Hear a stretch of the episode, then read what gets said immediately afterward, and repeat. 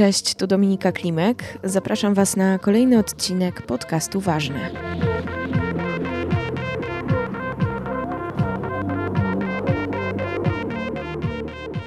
To był trudny rok. Mało kto chyba spodziewał się, że 2020 będzie tak wyglądał. Dlatego postanowiłam, że w okolicach Sylwestra i tego okresu końca jednego roku i początku drugiego podzielę się z Wami rozmową z Joanną Gutral, psychoterapeutką i współtwórczynią inicjatywy Zdrowa Głowa, czyli jednej z najbardziej znanych polskich inicjatyw, które są związane ze zdrowiem psychicznym.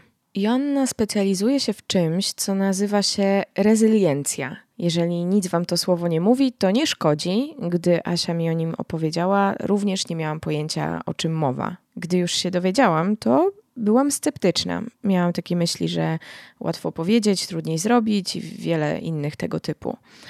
Ale na szczęście, gdy się spotkałyśmy, miałam okazję zadać pytania o to, co mnie męczyło. I chyba wyszła nam taka rozmowa ku otusze.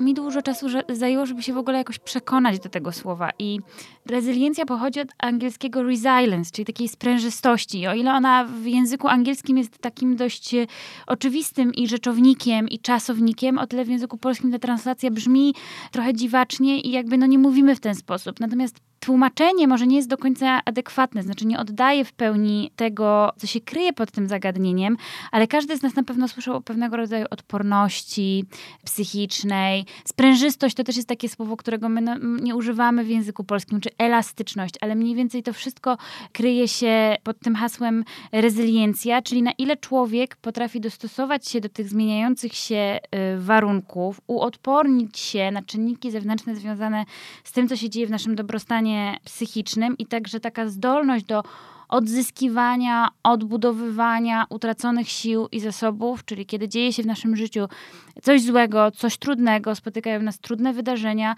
to mamy taką umiejętność, aby się odbudować po tych urazach psychicznych. Czyli ta rezyliencja to jest ta, taka zdolność, która w pewien sposób warunkuje, jak, jak szybko i w jaki sposób my się odbudowujemy. Czyli to jest coś dużo bardziej złożonego niż e, takie zwykłe pojęcie jak optymizm. Zdecydowanie dużo bardziej. Natomiast rezyliencja zawiera w sobie element optymizmu, tylko optymizm to jest taki pogląd, że świat jest najlepszy z możliwych, życie jest dobre i wszystko, co ma się wydarzyć, będzie dobre. Natomiast rezyliencja ona oczywiście zakłada to myślenie optymistyczne na zasadzie, że jeszcze będzie dobrze albo jeszcze może być dobrze, co jest jak najbardziej realistyczne.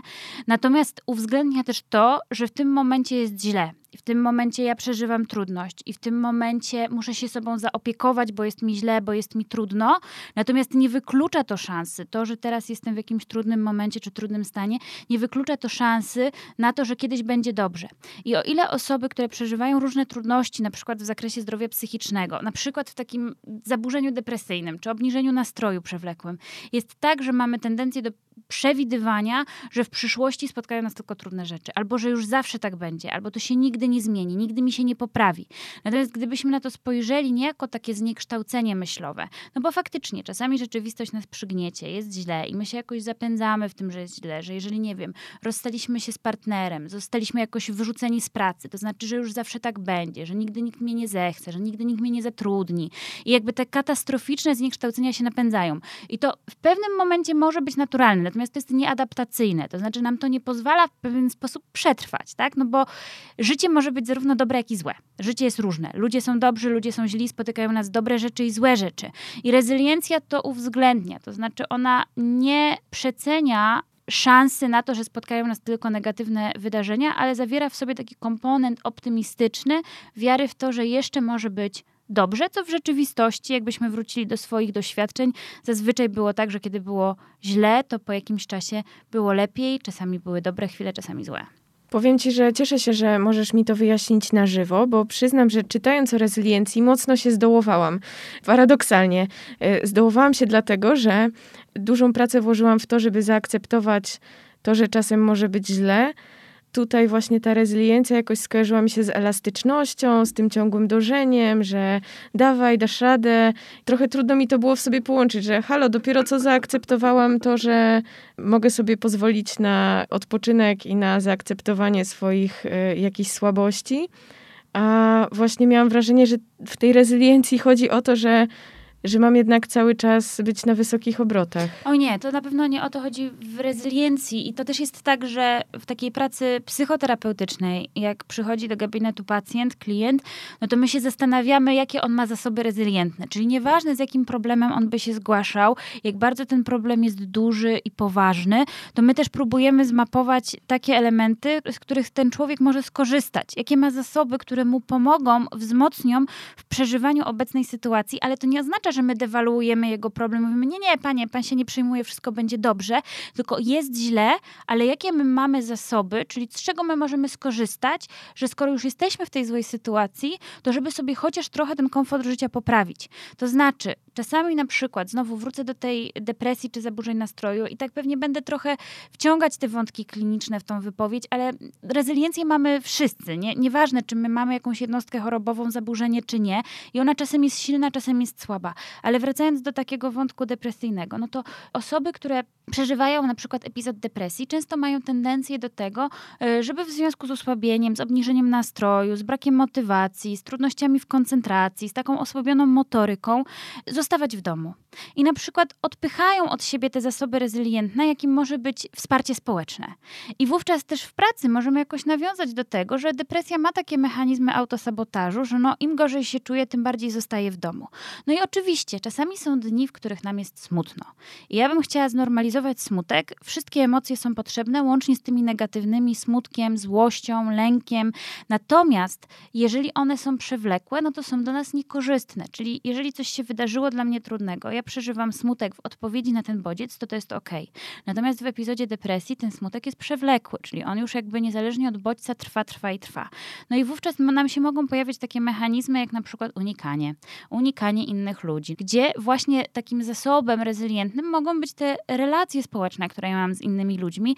I owszem, ja jestem w epizodzie depresji, ja przeżywam jakąś trudność, ale są rzeczy, z których ja mogę skorzystać. Nie po to, żeby udawać, że nic się nie stało, albo że problem już minął, tylko po to, żeby sobie w tej trudnej sytuacji trochę pomóc. To trochę tak, jak jesteśmy, nie wiem, chorzy fizycznie, tak? I y, doszlibyśmy do wniosku, że a ja nie będę stosować lekarstw, albo ja nie będę używać plastra na te rany, no bo jak jest źle, to niech już będzie źle do końca. No, korzystamy z różnych możliwości, żeby sobie pomóc, przetrwać i jak najszybciej wrócić do zdrowia. I tym jest właśnie ta rezyliencja.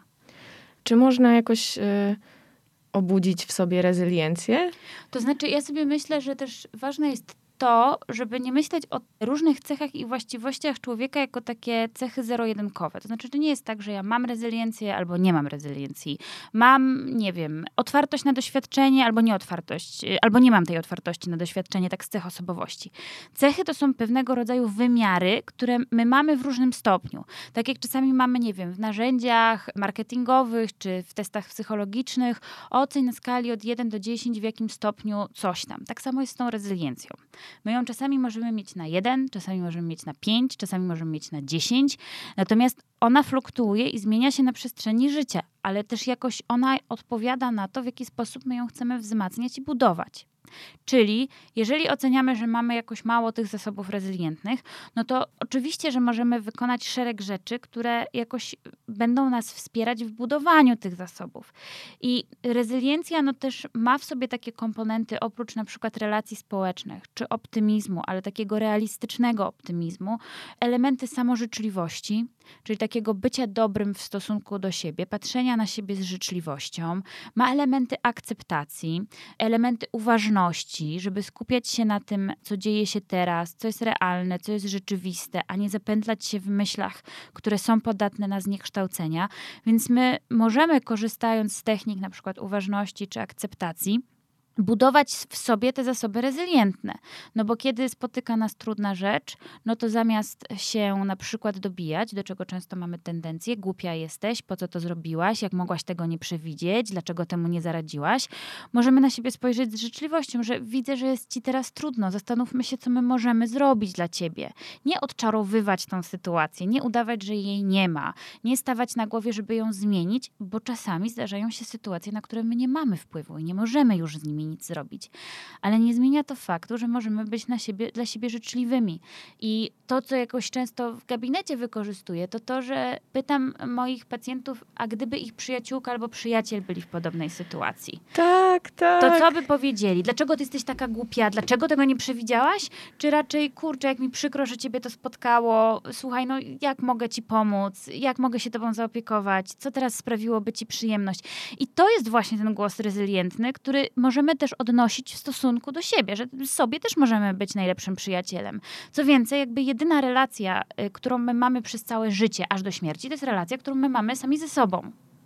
To jest niesamowite, że właśnie jesteśmy w stanie być tacy empatyczni dla drugiej osoby i wspierać ją w trudnej sytuacji, a w ogóle jakoś tak y, dziwnie sobie powiedzieć takie rzeczy, nie? Że, że chyba nie no, jesteśmy przyzwyczajeni do tego. Też nikt nas tego nie uczy w żaden sposób, no bo my nie mamy edukacji emocjonalnej w szkołach, a to jest bardzo dziwne, no bo emocje mamy wszyscy i wszyscy mamy jakieś wewnętrzne światy i funkcjonowanie psychiczne, które nie jest tajemnicą, no bo jest na ten temat szereg badań i no skąd mamy wiedzieć, że możemy być dla siebie dobrzy, skoro i system edukacji, i czasami nasze systemy rodzinne, czy w ogóle środowiskowe, społeczne, w których się wychowujemy, są nastawione na wymagania, oczekiwania, w których jakoś nie liczy się trudność i to, co ktoś przeżywa, liczy się efekt. No i my się uczymy przez doświadczenie i my też nasiąkamy językiem, którym ktoś do nas mówi.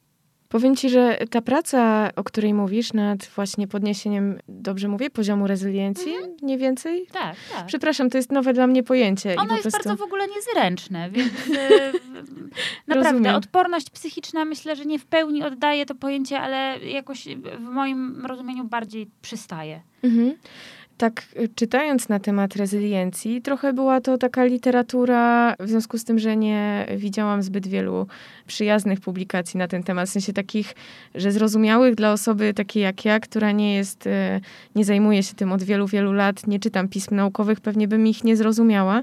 Natomiast w takiej literaturze popularno-naukowej, że tak powiem, albo bardziej nawet popularnej, w pracy nad poziomem rezyliencji widziałam takie ćwiczenia, jak na przykład wypisz sobie tam swoje 50 swoich zalet. I sobie myślałam, haha, no ale no to jest y, jakby łatwo powiedzieć, trudniej zrobić. Myślę, że to, o czym mówisz, ta lekcja uważności i tak dalej, to jest coś dużo więcej niż tylko wypisanie sobie no, 50 zalet tak z publikacji popularno-naukowych, które mi przychodzą do głowy, które są fajne i przydatne, to są dwie książki, Rezyliencja i Siła Rezyliencji. Oczywiście autorów nie pamiętam, bo jestem fatalna w nazwiskach, ale obie są wydane dość niedawno przez Gdańskie Wydawnictwo Psychologiczne i to są dobre publikacje. Natomiast ja wiem, że jak widzimy takie ćwiczenie pod tytułem wypisz sobie 50 swoich mocnych cech, to wszyscy mówią, no dobra, ale czy kiedykolwiek ktokolwiek to zrobił? To znaczy, czy kiedykolwiek ktokolwiek usiadł i wypisał sobie swoich 50 mocnych cech i tak sobie na nie chwilę popatrzył. I czasami jak rozmawiam też z klientami w gabinecie i dotykamy wątków na przykład kompetencji i ktoś mówi, nigdy nie dostanę pracy, no to ja przede wszystkim zawsze pytam, skąd on wie i jak potrafi przewidzieć przyszłość i czy mi poda numery na najbliższe losowanie totolotka. A jeżeli nie ma takiej pewności, to jest zniekształcenie, no to wypiszmy, co ja umiem. I ktoś mówi, nic nie umiem. Nic nie umiem, tak pani siedzi w domu, patrzy w sufit i nic pani nie robi, nie ma tam nic, co pani umie zrobić. Nagle się okazuje, że ktoś skończył jakieś studia, skończył jakieś kursy, albo ma jakieś umiejętności, ma jakieś ciekawe doświadczenie, ma jakąś specyficzną umiejętność, której nauczył się lata temu, ale po prostu jej nie wpisuje w gromadę swoich zasobów. I w momencie, kiedy my usiądziemy i sobie spiszemy to, co my mamy, co my umiemy, co my potrafimy, co więcej, my sobie tą kartkę gdzieś przyczepimy i się z nią tak opatrzymy, pobędziemy z nią, to nagle się okazuje, że to wcale nie jest prawda, że ja nic nie umiem, albo że ja nie mam żadnych zalet, albo że ja nie mam żadnych w ogóle tutaj mocnych stron, tylko ja o nich nie myślę. Ja je gdzieś tam wypieram w taką przestrzeń mam, ale jakoś ich nie diagnozuję. No i to jest jedna rzecz, że jakby warto sobie zmapować te zasoby, bo one są. Naprawdę ciężko jest mi w praktyce klinicznej przypomnieć sobie takiego pacjenta czy pacjentkę, o którym mogłabym powiedzieć, że on nie miał żadnych zasobów to jest praktycznie niemożliwe. Tymi zasobami może być wszystko. Czasami sytuacja materialna może być naszym zasobem, czasami wsparcie rodziny może być naszym zasobem, czasami, e, nie wiem, nasza edukacja czy nasze doświadczenie może być zasobem. Ale wracając do Twojego pytania, bo wiem, ja mam tendencję do dygresji, ale. Bardzo dobrze, ja lubię słuchać. Ale wracając do tych ćwiczeń, na przykład uważności, no to to też nie jest tak, że ja będę sobie raz uważna i ja już jestem uważna na całe życie. No to jest pewna umiejętność, którą my możemy trenować. To znaczy, znowu, ciężko jest mi pomyśleć o takiej rzeczy, której się człowiek raz nauczy, już ją umie tak na 100%. Nie? No to jakby sportowcy tak się raz nauczyli wygrywać i już by im to zostało, to by wygrywali za każdym razem, a przecież zawody mają różne wyniki. No więc tak samo jest z tą uważnością. My ją musimy praktykować, my ją musimy ćwiczyć po to, żeby ona działała. No, Im więcej ćwiczymy, tym jesteśmy w tym lepsi. Natomiast też chciałabym przestrzec przed perfekcjonizmem. No, rezyliencja to nie jest taki zasób, że ja już go sobie nabędę i potem nic mnie nie ruszy. Świat się wali, pali, a ja w ogóle nie wzruszona, tak? To by było wygodne jednak. No jasne, no szukamy takiego złotego środka i czasami to też się złotego środka, nawet nie złotego środka, idealnego świata, w którym nie będzie lęku, nie będzie złości, nie będzie smutku, nie będzie trudnych wydarzeń. No to nie jest możliwe. Ta rezyliencja nie zakłamuje rzeczywistości, że ty już będziesz taka silna, że nic cię nie ruszy, jak sobie wytrenujesz tą rezyliencję.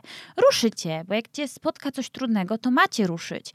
Tylko nie rozłoży na łopatki a pozwoli wstać wtedy, kiedy poczujesz się silniejsza, pozwolić się odbudować, tak jak po chorobie. Jedni szybciej dochodzą do siebie, inni trochę wolniej. Jest to jakaś właściwość e, odporności organizmu, tak samo z naszą odpornością psychiczną. Czy mogłabyś w takim razie podać jakiś przykład właśnie takiego postępowania osoby z dużym poziomem rezyliencji, jakby w jaki sposób się ona ujawnia, tak żebyśmy mogli zobaczyć, w jaki sposób ta uważność e, się pojawia, jak możemy wykorzystać te swoje zasoby. Mhm. Myślę sobie o takiej sytuacji, w której kiedy spotyka nas, nas coś trudnego, na przykład, nie wiem, rozstanie z partnerem, tak? I mogę się traktować takimi zniekształconymi myślami, poczuciem winy, głupia jesteś jak mogłaś tego nie widzieć? Jak mogłaś do tego dopuścić? Jak mogłaś nie przewidzieć, że on tak postąpi? No, y, to ja się pytam, co ten krytyczny głos ma na celu, bo raczej nie wspieranie. Koleżance znowu, tak byśmy nie powiedziały. A osoba rezylientna sobie pomyśli, to jest trudne, co mnie spotyka. To jest niesprawiedliwe, że mnie to spotkało to jest osoba, która zadzwoni do przyjaciółki i powie, wiesz co, jest mi teraz strasznie trudno, czy mogłabyś przyjechać, albo czy mogłybyśmy, nie wiem, iść na spacer.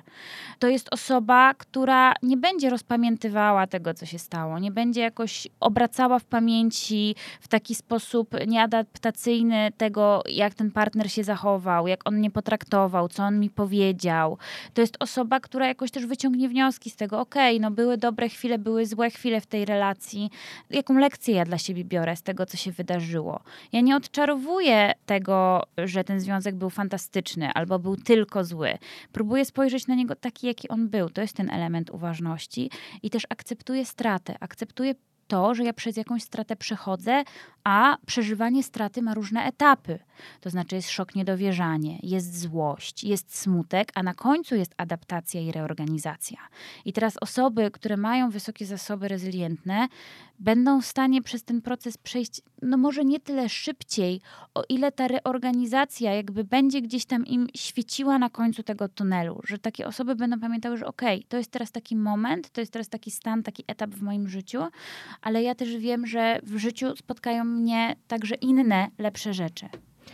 Bardzo bym nie chciała, żeby teraz ktoś ze słuchaczy, słuchaczek pomyślał sobie, że o nie, ja nie mam takich zasobów. To jest to Znaczy, że, to znaczy, że jestem beznadziejny, beznadziejna i tak dalej. Myślę, że tutaj też, kurczę, mm, to porównywanie się y, może być takim zapętleniem, nie? że nie mam wysokiego poziomu rezyliencji, jestem na siebie zły, zła z tego powodu, więc myślę, że sobie nie poradzę, więc jest coraz gorzej i wiesz. No tak... dobra, Dominika, a biegasz? Nie. Ja też nie. No więc czy byłoby realistyczne, żebyśmy teraz poszły, zapisały się na maraton i miały wobec siebie takie oczekiwanie, że dobiegniemy pierwsze? No nie. No nie, pewnie w ogóle byśmy, byśmy się, nie w ogóle byśmy nie dobiegły, pewnie byśmy się O tam na Boże. trzecim kilometrze już nawzajem po prostu Na zdrapywały z asfaltu. No więc jeżeli ktoś nie praktykował rezyliencji, jeżeli ktoś nie miał świadomości, że coś takiego istnieje, jeżeli to jest pierwszy raz, kiedy ktokolwiek słyszy taki termin, to czy realistycznym byłoby oczekiwać, że on będzie najlepszy? No nie. No to jakby są pewne środki, żeby sobie tą rezyliencję pobudować, powzmacniać i też zobaczyć, co ja już mam. No bo to nie jest możliwe, żeby ktoś nie miał rezyliencji. Mam ją, mogę ją mieć na niskim poziomie, a może mam ją na wysokim poziomie, tylko w ogóle jakby nie, nie nazywałam jej w ten sposób. Może miałam jakieś inne określenie na to. Sama powiedziałaś rezyliencja, dziwne słowo, ale też uważajmy na myśli, jakimi się traktujemy. No bo my mamy myśli, a nie jesteśmy myślami. I myśli nie równają się fakty. Ja mogę myśleć, że na przykład jestem, nie wiem, fajna. Ale to nie oznacza, że ja taka jestem. I nie oznacza, że taka jestem dla wszystkich. Faktem jest, że żeby żyć, trzeba oddychać. Natomiast na przykład takie przekonania mamy różne, którymi my sobie określamy ten nasz świat. Na przykład takie przekonanie, które często mają nasi rodzice, że żeby coś w życiu osiągnąć, to trzeba się dużo uczyć. A to nie jest prawda. No, są ludzie, którzy się dużo uczą, nic nie osiągają. Są ludzie, którzy się wcale nie uczą i osiągają bardzo wiele, w zależności jak sobie to zdefiniujemy. Więc te wszystkie nasze myśli, przekonania nie mają nic wspólnego z prawdą. Więc jeżeli ja sobie myślę, że jestem beznadziejna, no to ja bym zapytała taką osobę, a co to znaczy, że jesteś beznadziejna? A kto to jest ktoś beznadziejny? Jak się mierzy beznadziejność? Po czym można poznać, że ktoś jest beznadziejny? No więc jeżeli tylko uważasz, że nie mam rezyliencji, co już jest niemożliwe, bo ją masz, tylko możesz o niej nie wiedzieć, po drugie, masz rozwiązanie, żeby sobie ją wzmocnić, bo można ją budować, to jakie my mamy argumenty potwierdzające, że ktoś jest beznadziejny? To znaczy, że ja mam taką myśl, że jestem beznadziejna, ale to w ogóle nie oznacza, że jestem beznadziejna.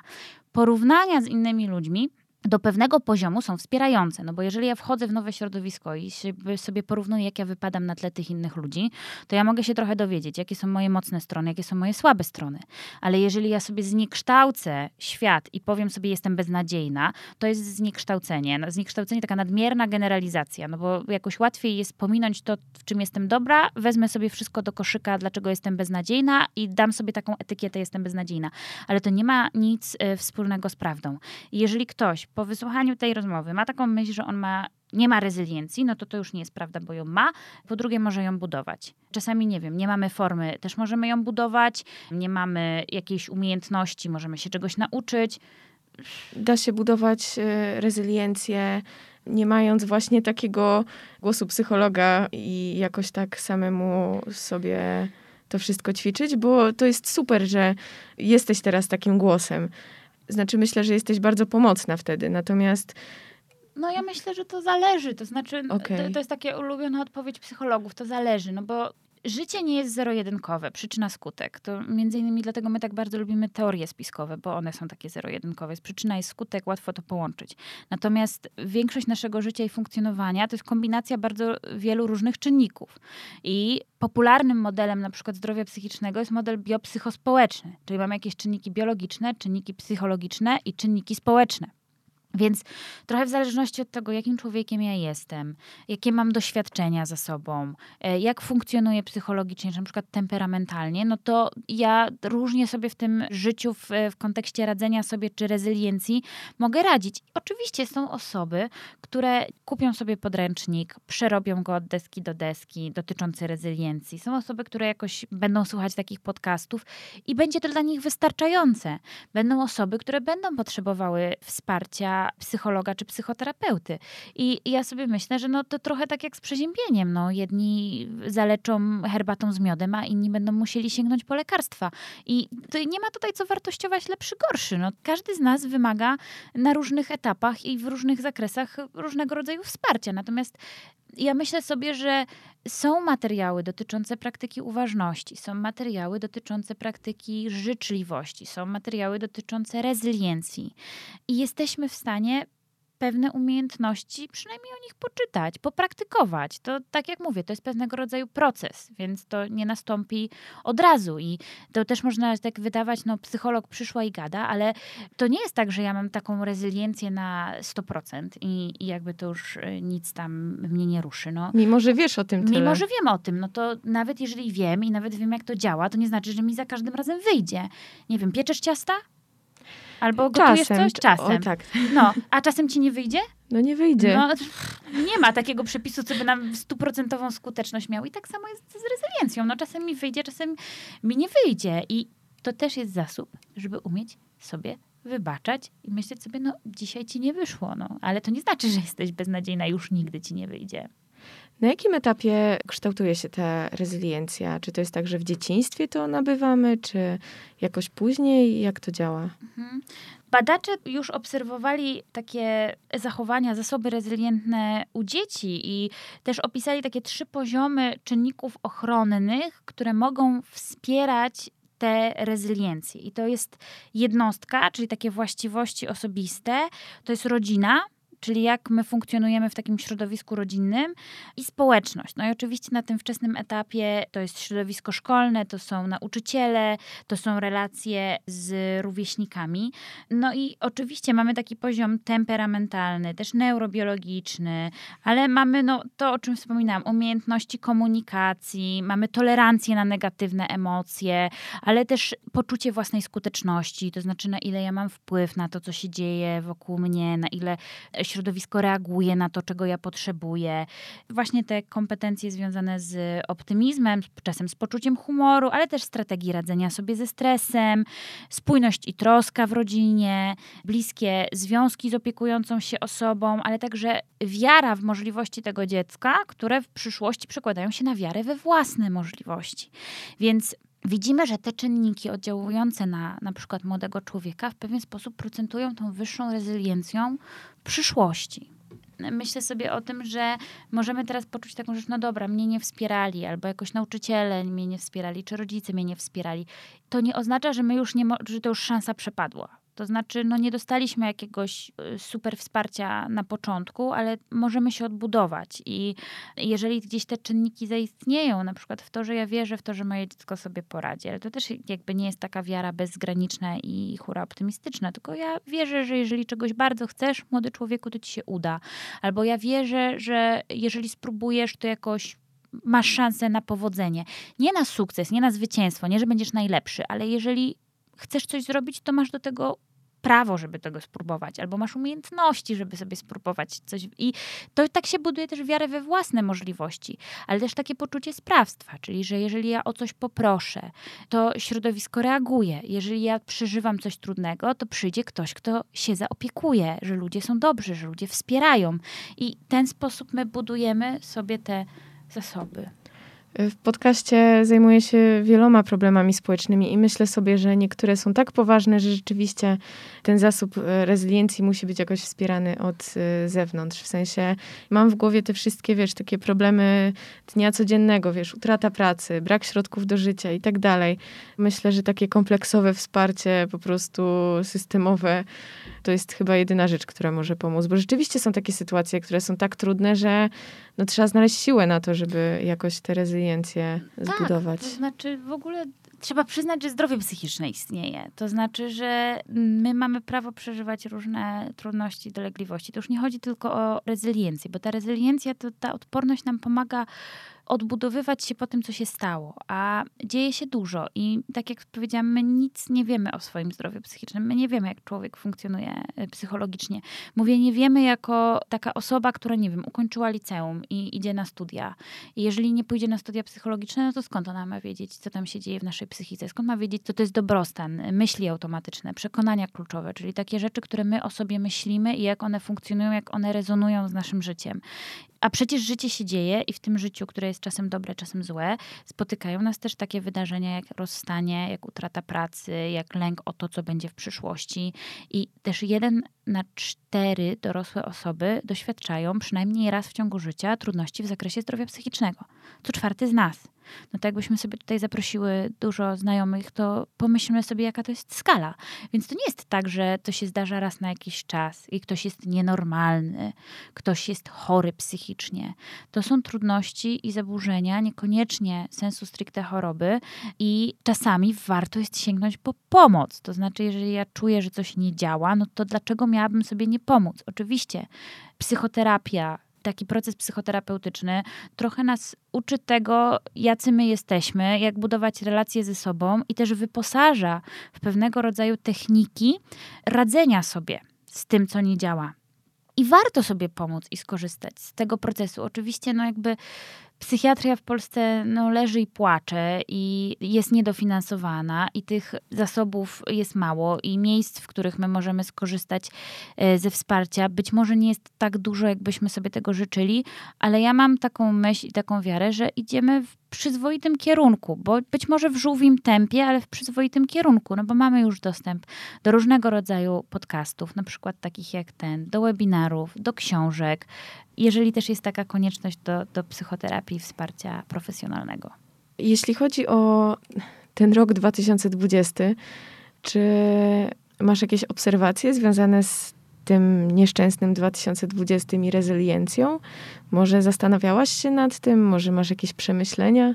Przemyślenia to mam różne, natomiast na pewno e, rok 2020 utarł nosa różnym osobom, które twierdziły, że jak się pozamartwiają, to wszystko przewidzą i unikną wszelkich konsekwencji i życie jak zwykle było górą, no bo 2020 nikt by nie przewidział, nie wymyślił i tego, co się z nim dzieje. Widzę to, że sam COVID nie jest przyczyną trudności w życiu, w funkcjonowaniu psychicznym, natomiast konsekwencje pandemii już tak. Czyli właśnie no, ta sytuacja też ekonomiczno-gospodarcza, która się dzieje, sprawia, że ludzie tracą pracę, albo że ciężko się funkcjonuje w domu, w którym być może do tej pory przebywałam sama, a teraz jestem zamknięta y, z partnerem, dziećmi, albo nie wiem, jeszcze jakimiś członkami rodziny i jest mi trudno. Albo nagle się okazuje, że jak zostaję z bliską mi osobą w domu, to ta relacja nie funkcjonuje tak, jakbym chciała. Więc to są takie kawałki, które uruchamiają różne trudne przeżycia. I faktycznie ja myślę sobie, że osoby, które jakoś są rezylientne, które mają wysoką rezyliencję, no to one nie trafiają tak często do gabinetu. Zdarza się, że oczywiście przychodzą na konsultacje, wymagają wsparcia, być może kilku spotkań. Natomiast gdzieś w terapii, no to my też się uczymy tych zasobów, które mogą nas wspierać i wykorzystujemy te, które już obecnie są a mogą być niedoceniane. Więc ja sobie myślę, że też ten 2020 pandemia to jeszcze długo będzie rezonował, że nawet jeżeli się ta pandemia skończy, mam nadzieję, że się skończy niebawem, im szybciej, tym lepiej, no to jeszcze te konsekwencje takie społeczno-gospodarczo-ekonomiczne e, będą trochę sprowadzać ludzi do gabinetów. Czyli y, rozwiązaniem albo chociaż takim ułatwieniem byłoby właśnie zbudowanie w sobie rezyliencji, skoro takich sytuacji nie unikniemy, mimo że ich nie przewidzimy. Że... Znaczy ta rezyliencja się zawsze przyda. Bo nawet jak nie pandemia, to taka globalna, no to w życiu osobistym nam się mogą dziać różne pożary. I one się będą działy, no bo czy znasz kogoś, kto w życiu nie spotkał albo nie przeżył nic trudnego?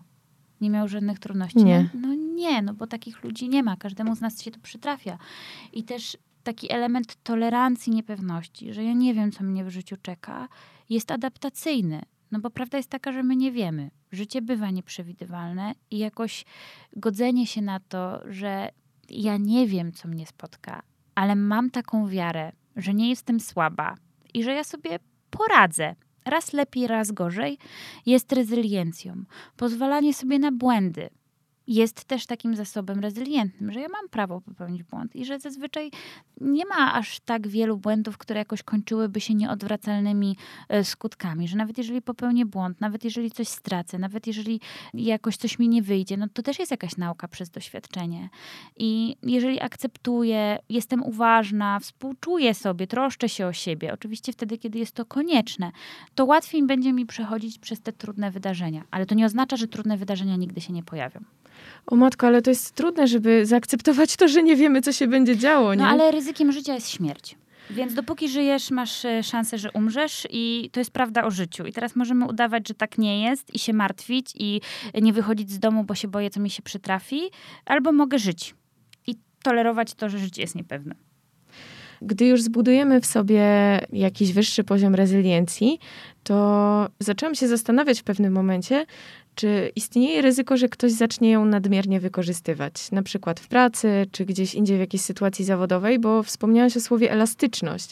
Ta elastyczność kojarzy mi się trochę właśnie z tym szefem cisnącym, który ceni elastycznych pracowników. Nie, nie, to nie są pracownicy elastyczni, to są pracownicy ulegli. Bo okay. rezyliencja to też jest taka umiejętność dbania o siebie i swoje granice jeżeli szef jakoś na mnie napiera, a ja się uginam, no to znaczy, że ja się ugięłam, czyli coś straciłam. No jak się ugnę w jedną stronę, to znaczy, że jakoś tą granicę przesunęłam. No i oczywiście to nie chodzi o to, że człowiek rezylientny to jest taki człowiek, który mówi na każdą prośbę odpowiada nie, tylko to jest taka osoba, która no, jest w stanie sprawdzić, na ile ona się godzi na jakieś rozwiązania. No i jeżeli szef mówi, słuchaj Dominika, no kurczę, wypadł tutaj problem, dasz radę, jest szansa, żebyś godzinkę dłużej. Pytanie, to... dasz radę? No to dam radę. A, no to taka kompensacyjne zachowanie, że dam radę, no to pytanie, co chcę y, komu i dlaczego udowodnić. Bo czasami mogę dać radę, a czasami mogę nie dać rady. Czasami mogę być zmęczona i powiedzieć, słuchaj, no przepraszam cię, ale ja nie dam rady dzisiaj. I to jest okej. Okay. To jest umiejętność takiego asertywnego w zgodzie ze sobą powiedzenia, jak jest. Jeżeli ja mówię, dam radę, a jestem wykończona, spałam ostatniej nocy trzy godziny i to się czuję, to nie ma nic wspólnego z dawaniem rady. To jest takie samo poświęcenie. Czyli ja poświęcam swój sen, swój dobrostan po to, żeby szef był zadowolony. No i pytanie, dlaczego i po co to robię.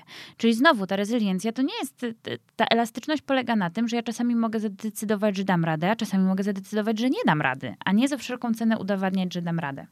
Mhm, rozumiem. Jaki związek ma rezyliencja z samooceną w takim razie? Samoocena jest elementem tej rezyliencji, tylko znowu samoocena nie ma nic wspólnego z takim myśleniem, że jestem fajna, ładna, mądra, zdolna i w ogóle najlepsza.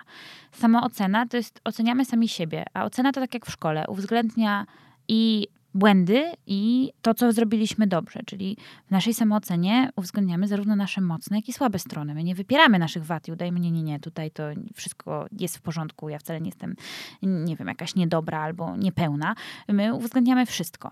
No i teraz, mając świadomość swoich wad i zalet, swoich mocnych i słabych stron, no to taka rezyliencja wiąże się z samooceną przez to, że jeżeli, nie wiem, no jakaś moja wada się ujawniła, czy jakaś moja słaba strona sprawiła, że coś mi się nie powiodło, ta rezyliencja nie dopuści tego głosu oskarżającego, który znowu będzie mówił, jaka ty jesteś niedobra, głupia, dlaczego tego nie przewidziałaś, tylko potraktuje tą życzliwością, no słuchaj, no tak jest. Jakby to jest twoja słaba strona, albo dopiero się uczysz tego, miałaś prawo nie wiedzieć, miałaś jakoś możliwość nie być w pełni poinformowana, no to co możemy zrobić, żeby jakoś cię wesprzeć w tej sytuacji? I być może, jeżeli ja mam takie poczucie, że nie wiem, w pracy nie dostałam awansu, bo czegoś nie umiem, to ja mam prawo przeżywać smutek, no bo to jest przykre nie dostać awansu, zwłaszcza jeśli się na niego liczy. To tak jakbyś pod choinką nie znalazła prezentu, na który bardzo czekałaś. No kurczę, przecież to jest smutne jak diabli.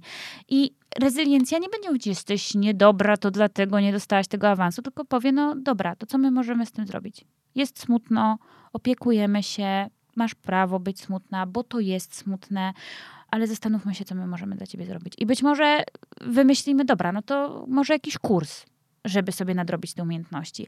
A może pójdę do szefa i mu powiem, że mi jest po prostu przykro, jakoś chciałabym się douczyć tego fragmentu, który nie umiem, czy istnieje jakaś szansa. To jest poszukiwanie dla samej siebie, samego siebie wsparcia. Kluczowe wydaje mi się tutaj słowo zastanawianie się. Ono oznacza, że na to potrzeba czasu, że no. trzeba znaleźć ten czas, żeby usiąść i się zastanowić nad sobą, nad sytuacją, że ten czas jest niezbędny, że nie da się tego bez czasu. Tak, na zdrowie głowy mamy takie hasło praca nad sobą to jedyna pewna robota w życiu. I ja myślę sobie, że to jest prawda i to jest taka robota, która trwa cały czas. I tak jak już mówiłam, czasami nam się uda, czasem nam się nie uda. Tak jak w pracy, czasem nam się coś udaje, a czasem nam się coś nie udaje. I my pracujemy ze sobą i nad sobą przez całe życie. I czasem nam będzie wychodzić, czasem nam nie będzie wychodzić. I takie zastanawianie się to jest proces. To nie jest tak, że ja usiądę przez 15 minut, się zastanowię i eureka, mam już. Nie, nie wystarczy. Nie wystarczy. To jest proces. I to jest proces, który ma wzloty i upadki to jeszcze chciałam zapytać o Twoje doświadczenie e, z praktyki. Jak to jest z tym właśnie znajdowaniem czasu na zastanawianie się nad sobą? Czy jest z nim trudno, czy to zależy, czy...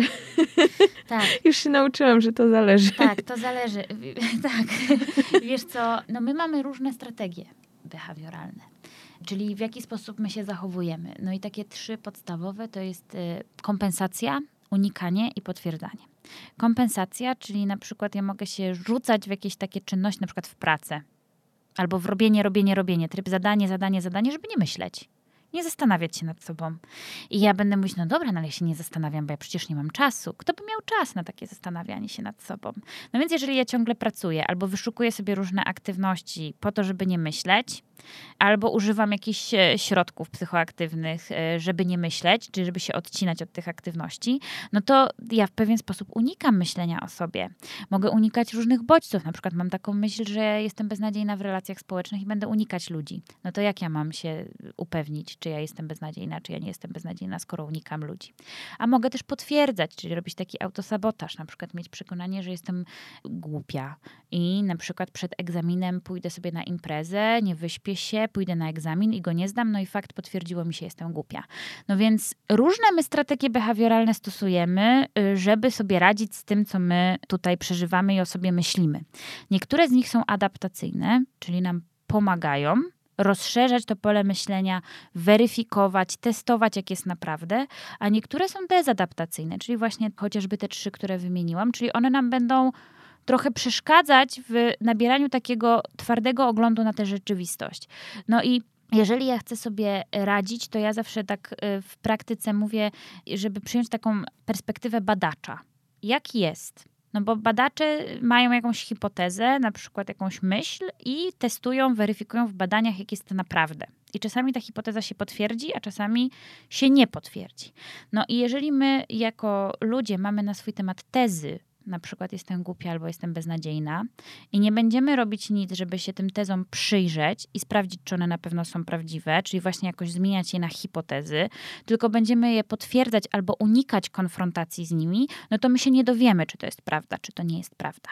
I zazwyczaj do gabinetu trafiają osoby, które ponoszą jakiegoś rodzaju konsekwencje tych nieadaptacyjnych sposobów radzenia sobie. Czyli na przykład czują obniżony nastrój, czują wysoki poziom lęku, mają trudności ze snem, różnego rodzaju objawy. To tak jak idziemy do lekarza z katarem i kaszlem, tak? Mamy objaw, a lekarz na podstawie wywiadu i różnych badań może zdiagnozować, co to jest za trudność. No i tak samo działa to w gabinecie terapeutycznym, no, że ktoś przychodzi z jakimiś objawami i my się zastanawiamy, jak to działa w całym mechanizmie, w takiej konceptualizacji funkcjonowania tego człowieka. I zazwyczaj te konsekwencje są na tyle dolegliwe, że ktoś chciałby się ich pozbyć, a to pozbycie się wymaga przyjrzenia się sobie.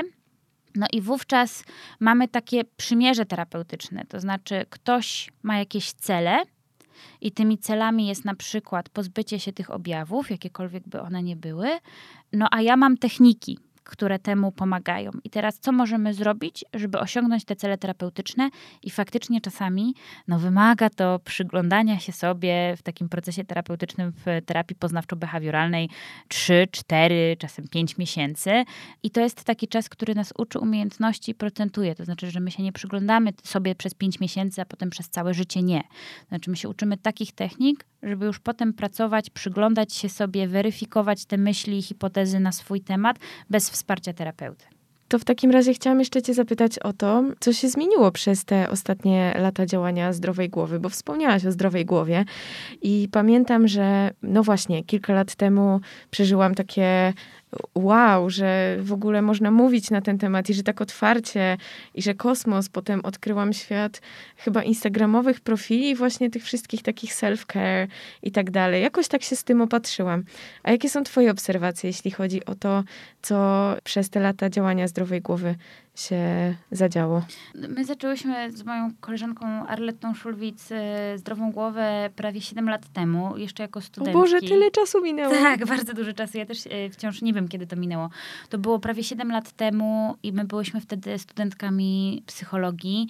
No to w międzyczasie udało nam się skończyć e, studia jedne, potem podyplomowe. Tak, dziękujemy, więc faktycznie z takiej studenckiej zabawy, inicjatywy prospołecznej to jakoś też my dojrzewałyśmy razem z tą zdrową głową i faktycznie okazało się, że to też jest taki nasz kierunek y, zawodowy, ale pamiętam, że kiedy zaczęłyśmy zdrową głowę, a w zasadzie to był pomysł głównie Arletty, to był chyba jeden z pierwszych profili na Facebooku w języku polskim, który się zajmował zdrowiem psychicznym.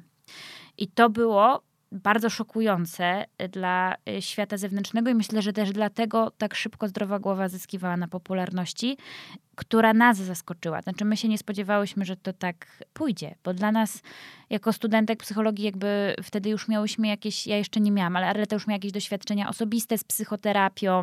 Mnie to gdzieś zawsze interesowało, wydawało się fascynujące. I, I, nas to zaskoczyło, że ludzie o tym tak niewiele wiedzą. I uświadomiłyśmy sobie też, że żyjemy w takiej bańce, no bo studujemy psychologię, gdzieś już tam skręcamy w taką stronę kliniczną, ale przecież ludzie nie wszyscy mają taką ścieżkę edukacji i coś, co dla nas jest oczywiste, dla innych jest zupełną nowością i odkryciem. No i tak rozwijałyśmy tą zdrową głowę i powstał ten Instagram i jakoś no, adaptujemy się też do tych nowych mediów, chociaż jakoś mi to przychodzi w dużej mierze z trudem. I ja się cieszę, że powstają inne profile psychoedukacyjne, bo każdy sobie znajdzie swój ulubiony w języku takim, jaki mu odpowiada i pasuje. I chciałabym, żeby ludzie coś wiedzieli o tym zdrowiu psychicznym, no bo mają je, mają swoje funkcjonowanie emocjonalne, swoje trudności, swoje problemy i chciałabym, żeby jak najwięcej osób po prostu miało takie rzetelne źródła informacji po to, żeby potrafili nie zawsze może samo się leczyć, ale wiedzieć jak i do kogo uderzać po pomoc i wsparcie. Więc y, ja sobie myślę, że zdrowa głowa przez te 7 lat miała swoje wzloty i upadki, gorsze i lepsze momenty, ale gdzieś naszą misją niezmiennie jest ta psychoedukacja i myślę sobie, że po prostu staramy się to robić na coraz większą skalę. Chyba odkryłyście też, że jest duży głód y, tej wiedzy psychoedukacyjnej. Nas to kompletnie zaskoczyło. Może nie tylko głód, ale też jakby to, jak niski jest poziom wiedzy na temat zdrowia psychicznego. No i właśnie, ta bańka, tak? No, że ja to wiem, bo to studiowałam, ale przecież nie wszyscy to studiowali, no to skąd mają wiedzieć? Więc y, głód jest duży, potrzeba tej wiedzy jest duża, potrzeba przedstawiania tej wiedzy w takiej formie, żeby ona była zdatna do przeżycia no jest to taka konieczność i mnie to cieszy. Mnie to cieszy, że y, ten głód jest, bo można by się było zamknąć w domu i udawać, że zdrowia psychicznego nie ma, a ono będzie i tak. I wolałabym, żeby ktoś o tym przeczytał rzetelnie, niż z jakiegoś podręcznika pięć sposobów na szczęście w życiu, albo tam bądź tylko szczęśliwa, czy tam na depresję zjedz makaron, czy tam banana, już nie pamiętam, co tam się jadło. I, no i takie bzdety niestety w y, różnych mediach, czy takie bzdety przez osoby publiczne polecane są bardzo szkodliwe. Myśl pozytywnie i pokonasz depresję. No to tak nie działa. Kurczę, ale to chyba trudne jest, żeby przekazać taką rzetelną wiedzę poprzez media społecznościowe. Na przykład, wiesz, na Instagramie masz kwadracik, masz jakiś ważny temat, na przykład depresja czy myśli konkretnego typu i to jest jakby to medium, które masz. Chodzi mi o to, że to chyba nie jest łatwe, żeby zawrzeć tak dużo ważnych rzeczy w takim kwadraciku, po prostu ileś pikseli na ileś pikseli. No nie jest to łatwe, ale też nie jest to niemożliwe. Znaczy, przerzucamy się do tego wirtualnego świata. No i możemy myśleć sobie o social mediach różne rzeczy, ale one są częścią obecnego funkcjonowania wielu ludzi. Jeżeli mogę z niego skorzystać, to wolałabym to robić w taki sposób, niż na przykład pisać podręczniki bez wiadomości, bez w ogóle wiary w to, że ktoś je przeczyta. I my mamy też jakąś taką przepustowość poznawczą. To znaczy, jak my jesteśmy po pracy, między zakupami, w przerwie, między opieką nad dziećmi albo jakimś spotkaniem, to wolałabym, żeby ktoś obejrzał 15 sekund na Instagramie niż nie obejrzał wcale, bo może coś z tych 15 sekund do niego trafi. Nie wszyscy na wykładach, którzy uczestniczyliśmy, jesteśmy w stanie utrzymać uwagę przez 2,5 godziny, więc y, jeżeli muszę jakoś skondensować wiedzę w 15 sekund, w 30 sekund w live'a na Instagramie, czy w jednego posta 2200 znaków, to no, jakoś staram się stanąć na wysokości zadania, żeby to zrobić w takiej formie, że jeżeli ktoś ma 5 minut i jedzie tramwajem i zdecyduje się wejść na zdrową głowę, to żeby mógł z tego wynieść maksimum korzyści i ja mam takie duże poczucie odpowiedzialności za rzetelność tych informacji. To znaczy, żeby to była sprawdzona informacja, żeby to było pewne, żeby to było wynikiem badań, ale też przedstawione w takiej formie, żeby ktoś chciał to przeczytać, bo nie wszyscy musimy umieć i lubić czytać prace naukowe. To nie jest konieczne. Od tego mamy popularyzatorów, żeby spróbować to przedstawić w bardziej zdatnej formie. Natomiast y, to, co jest dla mnie najtrudniejsze, to to, że niektórzy próbują wprowadzić zdrowie psychiczne czy funkcjonowanie człowieka do takiego e, modelu przyczynowo-skutkowego, tak? Czyli na przykład to, to kiedyś była taka afera w jakimś czasopiśmie, tak? Zjedz makaron, to mm, pozbędziesz się depresji. No, gdyby to było takie proste, to depresji pewnie by nie było na świecie, a WHO szacuje, że w 2030 roku będzie to e, najbardziej rozpowszechniona choroba na świecie. Więc makaron, proszę Państwa, nie działa na depresję i nie mamy żadnych powodów, żeby tak sądzić i sięgajmy do dobrych źródeł, bo możemy sobie zrobić po prostu krzywdę, nie weryfikując informacji. Dziękuję Wam za dzisiejszy odcinek. Mam nadzieję, że coś z Wami zostanie z tej rozmowy i że być może choć jednej osobie zasieje ona dobrą myśl na koniec 2020 roku.